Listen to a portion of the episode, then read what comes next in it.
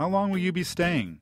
It's a good question to ask new physicians you're considering hiring for your practice. But how do you ensure that they're not just dropping by? You're listening to ReachMD, the channel for medical professionals. Welcome to the Clinician's Roundtable.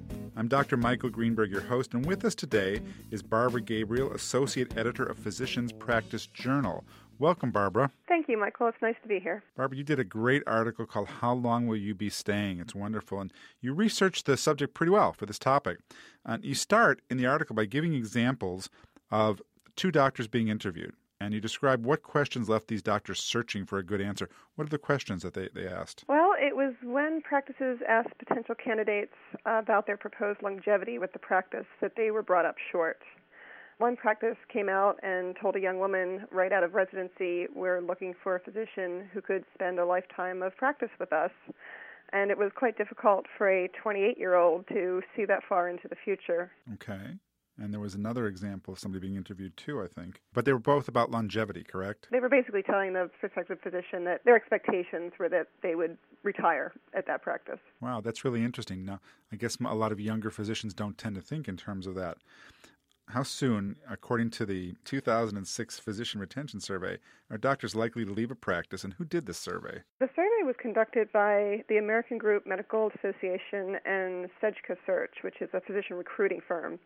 And they found that physicians are most likely to leave a practice within three years of starting working there. Don't doctors tend to think in terms of long-term, or is it our whole society? I wonder. Who's more likely to leave? Established doctors or new doctors? Well, actually, there is no strong correlation between the length of a physician's tenure uh, with a group and their likelihood of leaving. The uh, survey found that doctors right out of residency actually accounted for only nine percent of the physician turnover that they discovered. thirty-four percent had been practicing from one to five years, and uh, fifty-seven percent had six or more years of practice experience when they left the practice with which they were working. Well, this is a pretty important issue because hiring somebody involves a lot of cost and a lot of effort, and you establish them in your practice, and you, you kind of want them to stay.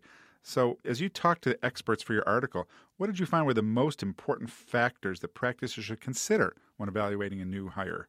The most important factor that practices should consider, and unfortunately a lot of them don't, is a cultural fit with the practice. Physicians who feel like they fit in well with the culture of the other physicians with which they're working tend to stay a lot longer. They're also very interested in quality of life. They want to make sure that they can spend sufficient time with their families, their um, spouses, and their children. And finally, work schedule flexibility is something that tops the list of physician concerns when they're interviewing. When you say culture, you're really talking about their own emotional and culture and their personality culture, correct? You're not talking about other culture. That is some of it, but it's also the mission of the practice. This is a very patient-centered practice, and a physician is more or less a distant person. That's not going to work. Okay. Now, do you think, from the research that you've done, that younger doctors have different expectations than those of, say, ten or twenty years ago? What do you, what do younger doctors want? Younger doctors are interested in the factors that will contribute to their quality of life. That's not to say that they're not interested in compensation. They are.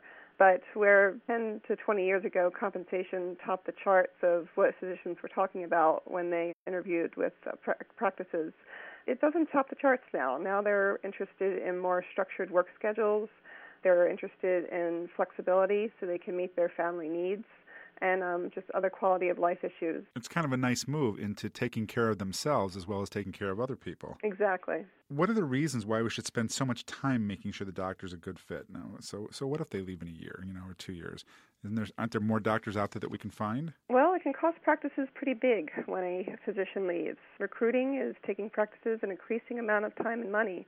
Due to the physician shortage we have out there, particularly in primary care, physicians are now choosing among opportunities rather than searching for, for one or two from which they can choose. And there's also the patient factor. There may be a loss of patient satisfaction, patient loyalty when a physician leaves. There also is administration disruptions. Individual physicians are often responsible for, say, a specific program or department within a practice, and if that physician leaves, that leaves a hole that needs to be filled, and often it cannot be filled very quickly. If you've just joined us, you're listening to the Clinician's Roundtable on ReachMD and the channel for medical professionals. I'm Doctor Michael Greenberg, and I'm speaking with Barbara Gabriel, Associate Editor of Physicians' Practice Journal, about how to get new physician employees to stay. Barbara, in your research, what are the most frequent reasons doctors give for leaving a practice? Well, this question was asked specifically by the A M G A in the Sedgica Search two thousand six Retention Survey, and they asked their respondents, and by the way, there were ninety-two group respondents that represent collectively seventeen thousand physicians. So this was a pretty good sampling. Among the voluntary resignations that they had experienced, what reasons were most frequently mentioned by the departing physician? And topping the chart was poor cultural fit with the practice at fifty-one percent. forty percent responded that they relocated to be closer to their own or their spouse's family. thirty-two percent replied that they were seeking higher compensation. This doesn't add up to one hundred because often physicians gave more than one reason. twenty percent said their spouse's job relocation required them to seek other employment. twenty percent said they relocated to find a better community fit. And seventeen percent, respectively, cited incompatible work schedules and excessive call requirements. Okay, nobody won the lottery and left, right? No. If I want to hire a new doctor, when should I start planning for recruitment? How long before the interview? I just shouldn't show up with questions, right? You should prepare for the interview, but you want to make sure that you have an appropriate candidate for your practice that you're interviewing. The preparation process should start basically as soon as you have an opening or as soon as you decide that you're going to add a new physician to your practice. Before candidates are brought into the interview, once you put your ad out there and, and you have your resumes, practices should carefully examine physicians on paper. They should ask themselves, does this person, at least on paper, meet the goals that we've established in their job description? Candidates should be thoroughly vetted before you invite them in for a personal interview. Using employment applications, you want to obtain references, and basically you want to do as much background checking as you can before deciding to see the candidate face-to-face. Well, even before that, should you sit down with the other people in your practice and have kind of like a free-thinking dream team session about what you want? Absolutely. Basically, what you want to create is the job description of this physician, and you want to make sure that you and the other physicians that you practice with are in agreement as to what that job description entitles. And because partnership's almost like a marriage, and you really should choose wisely before you just go and hire somebody. Absolutely. So now let's talk about when you interview people about using open-ended questions. Can you give us a couple of examples of good open-ended questions that should be used? Sure. When you're interviewing a person, what's called behavioral interviewing employs open-ended questions. And behavioral interviewing is based on the premise that past performance indicates what future performance will be. Some of the questions that you might ask if you're conducting an interview this way is, tell me about the last time you had a major conflict with a patient. How did you resolve that? You can see that that does not bury the answer in the question. It allows the physician to go and talk about specific instances. Some other examples maybe, tell me about the types of complaints and compliments you usually get in your practice.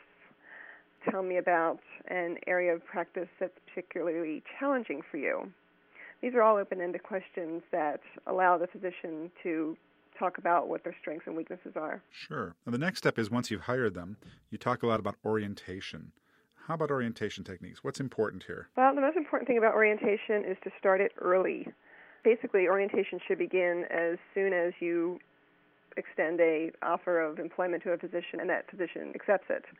You want to do some things like, say the employee is moving from a different part of the country. A good idea is to print up their new business cards and send them their business cards so they can, you know, start giving those out and feeling like, you know, they are part of the practice. Get them on internal mailing lists so they know what's going on at the practice before they arrive there. Another good thing is to get them on your email, your internal email, so they can see what the day-to-day things are, are going on in your practice. In other words, you don't wait for day one and then show up and say, here's all your stuff and get going. No, you, you don't want a baptism by fire type of orientation. And you also want to make sure that day one is not just one big paperwork day. Now, what's the greatest red flag that a new hire might leave? The greatest red flag is disengagement. If you hire a physician who is very enthusiastic during the interview process, Process. But then after a few weeks, months, starts to disengage from the other physicians, doesn't show much interest in the uh, practice's future, is quiet, keeps to himself or herself, that's a pretty good red flag that, that something is bothering that physician and they're not happy with the transition they've made, and you want to nip that in the bud before it festers into something that would uh, cause that physician to leave. Sure, so you go and talk to them and see if you can work it out. Absolutely. How long should this, the orientation continue for a new hire? It should continue a lot longer than most practices think. Ideally, it should at least last through the physician's first year there. A good way to continue orientation is to assign a mentor to the physician, which would be another physician. If you work in a multi-specialty practice, a good idea would be to assign a mentor who works in another specialty. That way, if you have questions about internal politics, if you have trouble with one of your colleagues, you can get honest answers from someone else who who works there. Well, thanks. Give us the bottom line now. What's the key focus for hiring help that will stay? Taking common sense steps to retain your most valuable assets.